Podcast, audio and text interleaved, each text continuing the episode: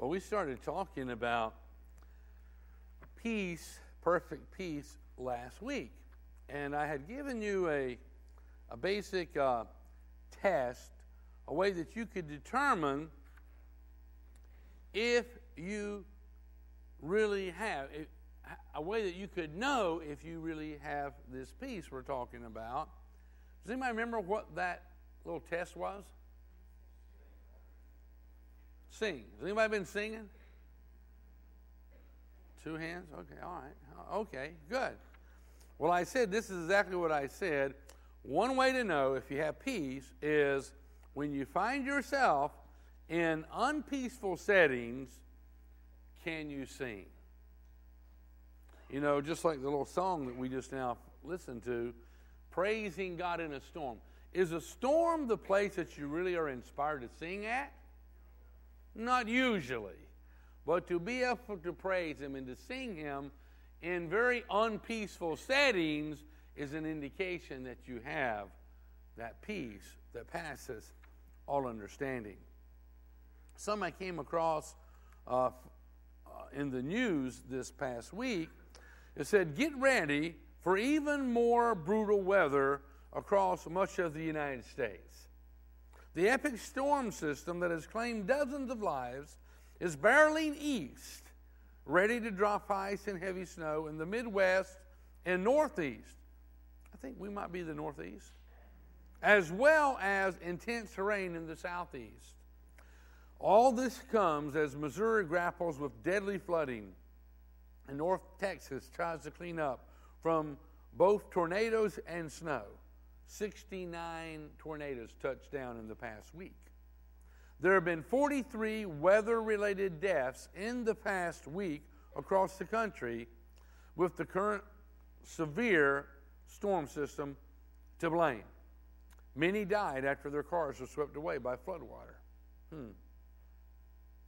Now, is this kind of a normal week in the United States? But there are some pretty intense storms. Now, do we ever have the equivalent to these natural physical storms? Do we ever have storms in our lives? Maybe spiritual and maybe relational or financial or, or something. Do we deal with storms? Sure, we do. Can we praise God in the midst of storms like this? If you have the peace that passes all understanding, yes, we can. And it is an indication if you can sing during the storms, during those unpeaceful times, it's an indication you have the peace that passes all understanding. You have the Prince of Peace who rules and reigns. Uh, it says here in uh, Mark chapter 4, verse 35, it says, On the same day, when every uh, when evening had come, Jesus, he said to them, Let us cross over to the other side. Now, when they had left the multitude, they took him along in the boat as he was, and other little boats were also with him.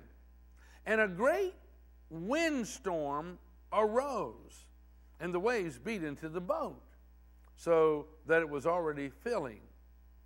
Have you ever been out on the body of water when a big storm rose up? Anybody here ever been out there? Is it a little bit scary? Can be really scary. You know, years ago, I went out on a boat on the Santee, which is a huge lake. I mean, it's a huge lake down south. Uh, we were out there with my brother, and um, we were fishing. And I actually, matter of fact, while I was out there, uh, Judah and I together, it took us both to get him in. We caught a 52 pound catfish, pretty good sized catfish. We froze him, brought him home. I thought I had like a world record or something. We checked. The, the, the record for that lake for that year was 108 pounds. So ours is just a little bitty fish in comparison. But with the, the guy who was with us, who had the boat, who had all these special, you know, depth finders and fish finders and all those kinds of things, you know, we got into the area where the fish had just begun to bite really well. And on the horizon out there, you know, about as far as the eye could see, this is a huge lake, as I was saying, the darkest clouds, they were just as dark as night, were coming our way, and you could see lightning bolts just flashing to the to the uh, water, you know, and it was coming our way, And apparently, that when the barometric pressure changes that way, it triggers the fish into biting because they know the storms is coming or whatever. And uh, man, the fish are all around, and the, the guy whose boat is this, he says, We got to go. We got to go to shore. I mean, it's going to take us a good little ways to get back to shore. He says, But we have to go. He says, Number one, I will be fined if I'm caught out here in this storm with you guys with me. And number two, far worse than a fine, he said there are hundreds of boats on the bottom of this lake right now because they tried to weather those storms. And, and it's such a big body of water, it's like the ocean out there. And he said uh, a lot of times the, uh, the game wardens and all those guys come out, and uh, when a, a person's boat has capsized, a lot of them they can't get them out, so they just drill holes in the bottom of them and sink them, so another boat doesn't hit uh, a submerged boat that's just floating underneath the edge of the water. But I can tell you, when you get in those storms, which we actually weathered another storm I, I fished with my brother in a tournament in his boat, and we weathered the night in a storm where the bow of the boat was cutting through waves that was going over top of it. It's kind of scary, you know. So uh, it just gives you a little picture of what's going on. It says in verse 37 and a great windstorm arose, and the waves, they weren't beating on the side of the boat, and the waves beat into the boat so that it was already filling. that's kind of scary, I, I think, for most people. And he goes on to say, but he, Jesus, was in the stern. Now, what part of the boat's the stern? It's the back. He was in the stern, asleep on a pillow, tired of, you know, all the activities and ministering to people throughout the day. He was asleep. And they woke him and said to him, Teacher, do you not care that we are perishing? Come on now. You know, these guys were scared. They really were. And they're, they're questioning, hey, don't you care about us? You know? Now, what would you have been doing in that boat? You know? I mean, maybe just got up on one of the seats there, like surfing, like, everything's okay. Jesus is here. Let's just enjoy this or something. Maybe. Listen to what he says. And they woke him up and said to him, Teacher, do you not care that we're perishing? And then he, Jesus, arose. He rebuked the wind and he said to the sea, he's talking to the water, Peace, be still. And the wind ceased. And there was a great calm. Happened instantly. Now, I don't know how far the water had to be calm to be calm around him. I don't know if those waves and the wind pushing it is coming from miles and miles away. But I know when he said, Peace, be still, everything just went, stopped immediately. You know. And the wind ceased, and there was a great calm. See, if Jesus can calm the sea, he can calm the soul. The storms that rage within us at times, he can calm that within us. And it says in verse 40, but he said to them, Why are you so fearful? Now, let me ask you if you was in a boat that was out in, in a windstorm like that, and Jesus was there in the flesh with you, would you be afraid? He said, No. Are you sure? Let me ask you a question. Do you believe that Jesus is here with us right now? Are you convinced of it? Have you been through any storms? Was you ever afraid during them? We would have probably been just as afraid as those disciples were. We probably would have been. But see, the reason was, is because they got their eyes off of Jesus and onto the storm. You remember when Jesus, on another occasion, was walking on the water, and there was Peter in the boat with the disciples, and he said, Come. And Peter stepped out of the boat and he's walking out there to Jesus, actually walking on the waves, walking on them. And he's doing fine and dandy until he got his eyes off of Jesus and started looking at the waves, listening to the wind and all. And he's thinking, man can't walk on water. So, having perfect peace in troubled times means we got to keep our eyes on Jesus. When you start looking at the trouble, when you start looking at the waves and listening to the wind and get your eyes off of Jesus, well, then things don't go as well for us.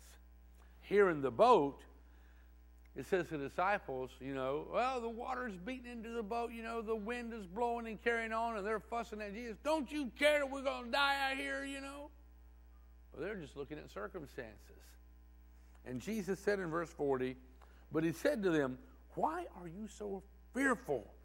Why are you so fearful? How is it that you have no faith?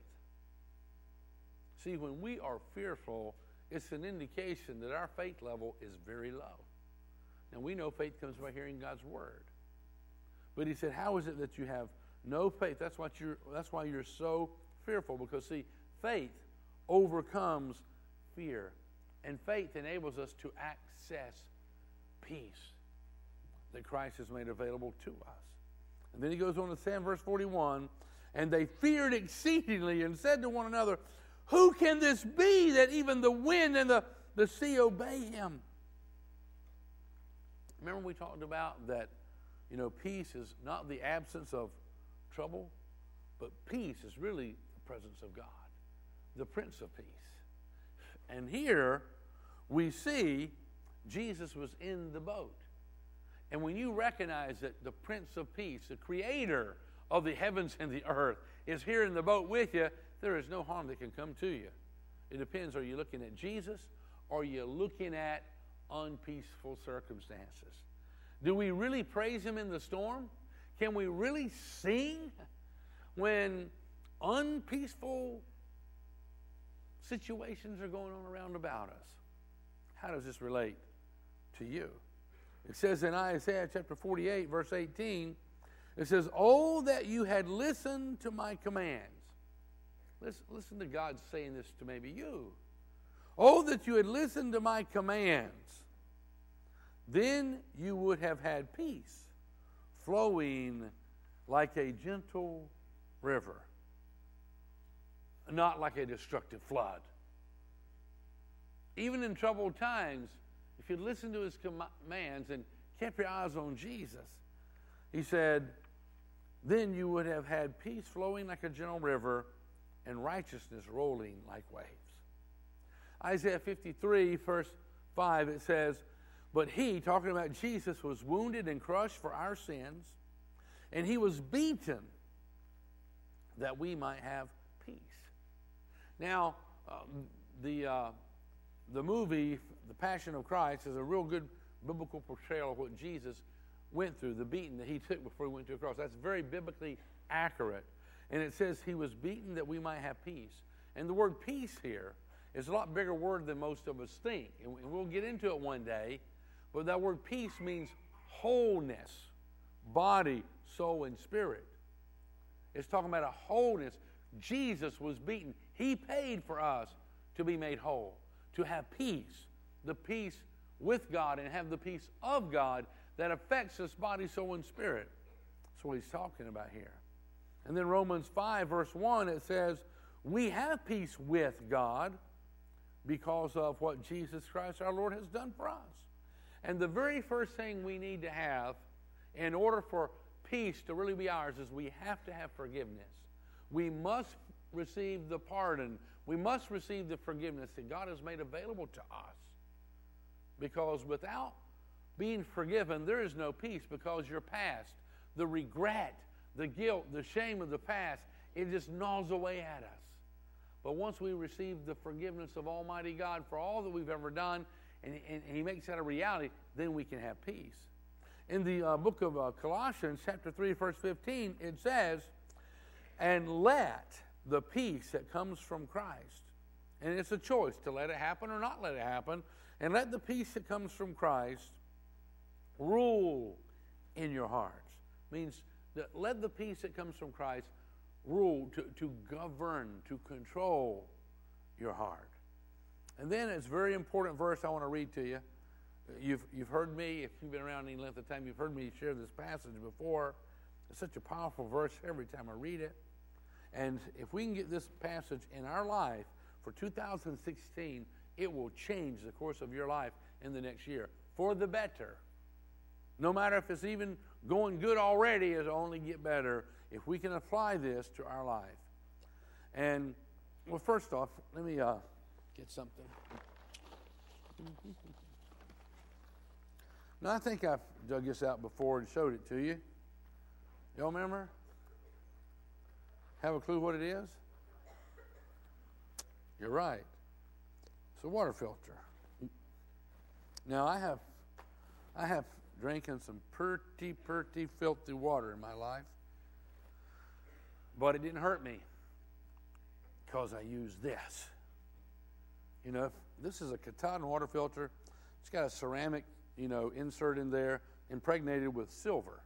So what it don't filter, any bad germs, it kills them because silver is a tremendous, powerful source to kill germs and bacteria, but it has no harmful effect upon you. And, um, you know, how many of y'all have a filter of some kind at home? How many of you, you would say that the water coming out of your faucet has been filtered? Even if you don't have a filter there. If it's city water, it has a huge, massive filter before it's even in the, uh, the pipeline. And some people may have a, um, your own well. You say, well, my water's not filtered. Well, you know, I can actually make a filter in a survival setting. I can make a filter just by taking, I can take a, a bag to do it or like a, a bucket and cut the bottom out and stack it. Different layers of sand and gravel and grasses. Take some charcoal out of a campfire place and grind it up in there and make several layers about like this. And that's enough right there and then you can pour some contaminated water in the top, muddy old contaminated water, and then what comes out the bottom, you have a little opening back there, it comes out clear and safe to drink. So, I have a well that where we get our water from, it's 750 foot down. Do you think 750 foot is deep enough for the water to have be filtered and purified time it gets to that level down there? I think so. That's why we tap into all those reservoirs underneath the, the surface. But now, how many of you would care to, you know, so we're driving down the road and you're thirsty, and we just pull over on the side of the road and there's a ditch there somewhere, and I just get you a, a can I found laying on the road and just scoop you up some water. Would you be re- willing to drink that water? So it is important to keep the contamination out of your body. Is that right? I mean, you don't know if there's probably a, a raccoon that got hit in the road 100 yards up that's in that ditch. You don't know. Somebody stopped on the side of the road and they had to relieve themselves, and you say, Pastor, I can't believe you said that in church.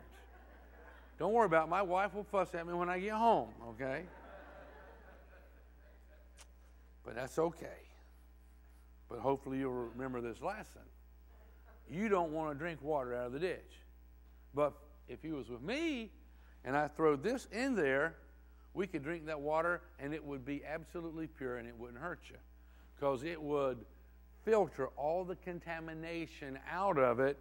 And if you're in a situation, you have no other water, I have drank out of mud puddles and places that you wouldn't care to drink many a times with this filter right here. You say, well, what in the world does that have to do with what you're talking about? I'm not sure. I just thought it'd be fun to tell you about that, you know? no, actually, here is the filter. It's found in Philippians chapter 4. Uh, it's really verse 8, but let's read verse 6 and 7 leading up to it. Powerful passage. And it says, Don't worry about anything. And no matter how many times we read that, we go, That's right, I'm going to remember that.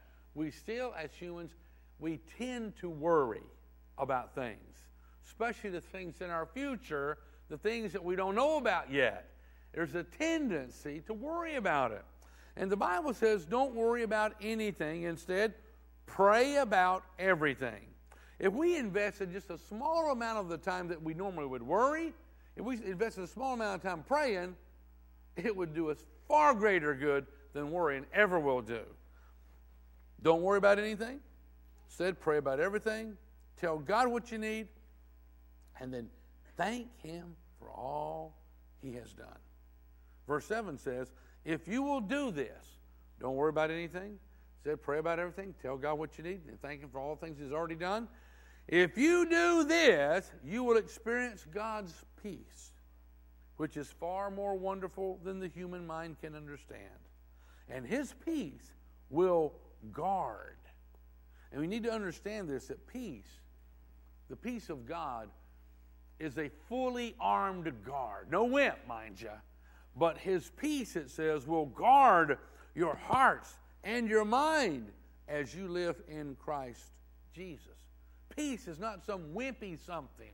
And Jesus, who was the Prince of Peace, who had hand to hand combat with the devil and beat the stuffings out of him and rose from the dead, the Prince of Peace is no wimp. And he says, if we pray about everything, don't worry about it. Pray about it. Tell God what you need and thank Him for all He's done.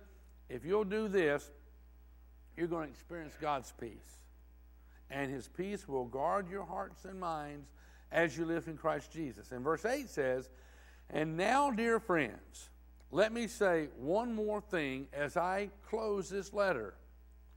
Fix your thoughts on what is true. Now, these next words I'm going to read, these are the filter.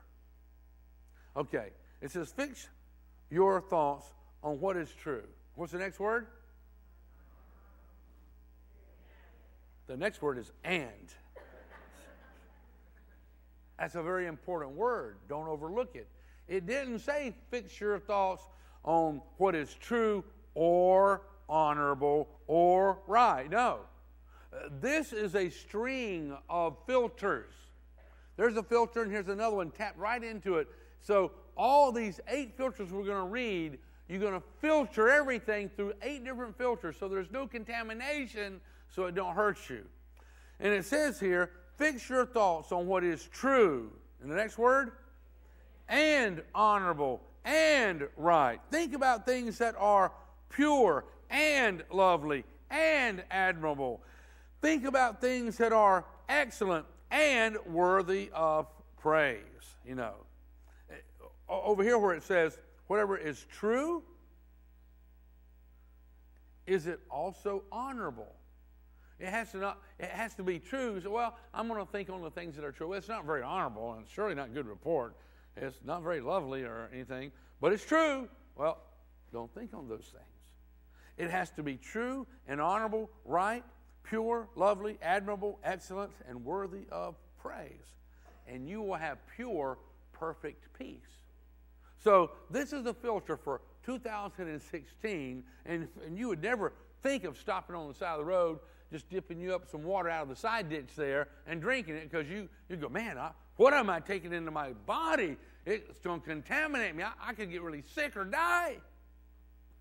But lots of times we care less about what we put in our mind and our heart that is far more contaminated and will hurt us and we'll suffer the consequences in, in the, the weeks and months to come. So it tells us, you know, what's true, that's a filter. Honorable, and right and pure and lovely and admirable and excellent and worthy of praise. Purify everything that comes into your mind and your heart through these eight filters. Remember, filters take out impurities. You're not going to open, and this filter will open up and I can clean it. You're not going to open that filter up and then lick the contamination off the outside of the, the uh, thing, are you? No, you don't, you don't get rid of that. So you don't want the contamination that, that's not coming into our belly, but it's coming into our mind. You don't want that contamination in there. It hurts you. There's consequences to that. Really is. So use these filters to maintain the peace of God. It's so important. Now, if your movies and TV and music and books and internet searches if those things can't pass through the filter, so it's stuck on the outside, don't go and lick them off. If, if it don't pass through the filter, then you don't want it in your mind and in your heart. When you're on the side of the road, if those contaminants can't go through the filter and you're just drinking the pure water, don't go and take the contamination and bring it in. But see, some people do with the things that they watch and the things that they read and the things that they listen to. Don't let those things into your heart and into your mind because it has consequences in 2016. So the, here's eight filters. And if you haven't already memorized Philippians chapter 4, verse 8, read the whole thing, but at least verse 8. There's eight filters that we should filter everything you watch, read, see, internet searches, everything you should filter. And if it won't go through that, well, then you don't want to take it in to your mind or into your heart. Then he goes on to say in verse 9, keep, the apostle says, keep putting into practice all you learned from me and heard from me and saw me doing, and the God of peace will be with you. Remember, peace is not the absence of trouble, but peace is the presence of Almighty God. Father, we are an emergency vehicle of some kind out there. I don't know what's going on, but you do. And we ask that you'd help those people who are in need and help those who are responded and, and meet them where they're at. Help them, Father. Rescue them and draw them to the place of learning about you and being able to trust you as their Savior and Lord. In Jesus' name, amen. So, uh, Dr. Eleanor Canarthy said, the average person has around 200 negative thoughts, worries, jealousies, insecurities, forbidden cravings, etc., a day. That's the average person. That's us.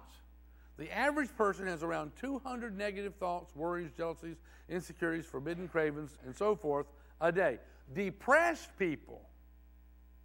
So a depressed person has around 600 negative thoughts, you know, worries, jealousies, insecurities, forbidden cravings, etc., a day. So are you depressed? Uh, you've got a whole lot more that you're dealing with. Just an average person has a whole lot you cannot eliminate all the thoughts that come to your mind, but you can determine which ones are going to stay there because you're going to filter them. Just because contaminants come up in the, the, my, my pipe coming trying to get in me, I can filter those things out. And we need to filter those contaminants that will try to hurt us in this upcoming year. Matthew chapter uh, 5, verse 9 it says, God blesses those who work for peace. Now, one translation would call that a peacemaker. God blesses those who are the peacemakers, the people who work for peace, for they will be called the children of God. See, you've received the peace of God by receiving the Prince of Peace into your life. And He changes you and enables you in the midst of a storm to sing. He forgives you and He transforms your life, then we become a peacemaker. And our highest goal in life now would be to introduce the Prince of Peace to our friends and our loved ones, the people who are struggling and are miserable and, and all. So he says right here God blesses those who work for peace, for they will be called the children of God. And if you'll remember the very first words that Jesus spoke to his disciples when they all got together in that little meeting, you remember, after the resurrection? They were in an upper room and they were afraid, you know. Jesus, their leader, had been killed, you know, taken away from them. Their future was very uncertain. And listen what happens. In the book of John, chapter 20, verse 19, it says, That evening, on the first day of the week, the disciples were meeting behind locked doors because they were afraid, you know because they were afraid of the Jewish leaders. And suddenly, the doors are locked. And suddenly, Jesus was standing there among them. Can't you imagine them all around and they're talking about things? And Jesus goes, What's going on? You know, ah, you know. So, this is kind of what's going on here. They're meeting behind locked doors. Suddenly, Jesus is standing there among them. And, and the first words that Jesus says to them is, Peace be with you. First thing, peace be with you. And, and if you'll remember, that's John chapter 20. And chapter 14, before the crucifixion, Jesus told them, He said in, in John 14, 27, Jesus says, I am leaving you. He's talking about the crucifixion that was going to come. He said, I'm leaving you with a gift, peace of mind and peace of heart. Now, here in John, Jesus is standing there among them and he says, verse 19, he says, Peace be with you, he said. And then the next verse, verse 20 says, As he spoke, he held out his hands for them to see. Now, what was, what was on his hands? Scars from the nails. You know, was, was in his hands there. And it says, As he spoke, he held out his hands for them to see, and he showed them his side, where that spear had pierced him. And, and the Bible says, water and blood poured out. And they were filled with joy when they saw the Lord. Well, he still offers the same peace. Peace be with you. He's still offering peace today. We know Jesus as the Prince of Peace. Question to you is do you have this peace? This perfect peace. This peace that passes all understanding.